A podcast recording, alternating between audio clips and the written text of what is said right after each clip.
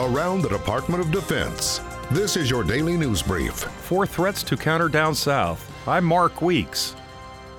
The commander of U.S. Southern Command says he's seen Russia, China, Iran, and Cuba operating in South and Central America. Navy Admiral Craig Faller says Russia is helping to prop up Venezuelan President Nicolas Maduro with weapons sales and security assistance. Faller said China has legitimate economic interests in the region and is involved heavily in the information technology, cyber, and space realms. Admiral Faller said Cuba has thousands of people in Venezuela, and 100% of the Venezuelan palace guard protecting Maduro are Cuban. He said Iranian malfeasance is present around the world, and when it comes to terrorist activity, Iran's influence and presence are felt in South America. The Admiral said strengthening U.S. partnerships in Southcom's area of responsibility is key to countering threats from Russia, China, Iran, and Cuba. The best approach is to work with those partner nations, learn their needs, and determine how those needs support the defense of the hemisphere and the United States.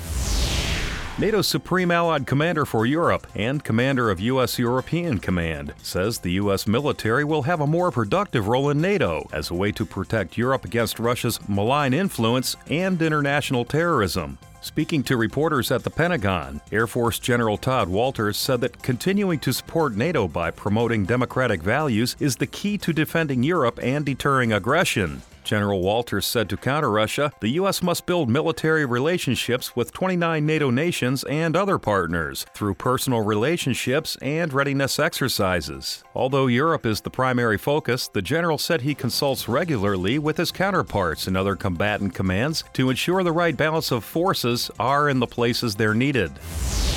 The Ronald Reagan Carrier Strike Group and the Boxer Amphibious Ready Group joined forces to conduct security and stability operations to support a free and open Indo Pacific. U.S. Navy ships and aircraft, along with aircraft from the U.S. Marine Corps, conducted joint high end warfighting exercises. The Navy Marine Corps team trained to sharpen their interoperability. They participated in Marine strike and interdiction, search and rescue, air defense, and anti submarine warfare operations. They also trained in fast attack craft defense and small arms crew served weapons drills using live ammunition.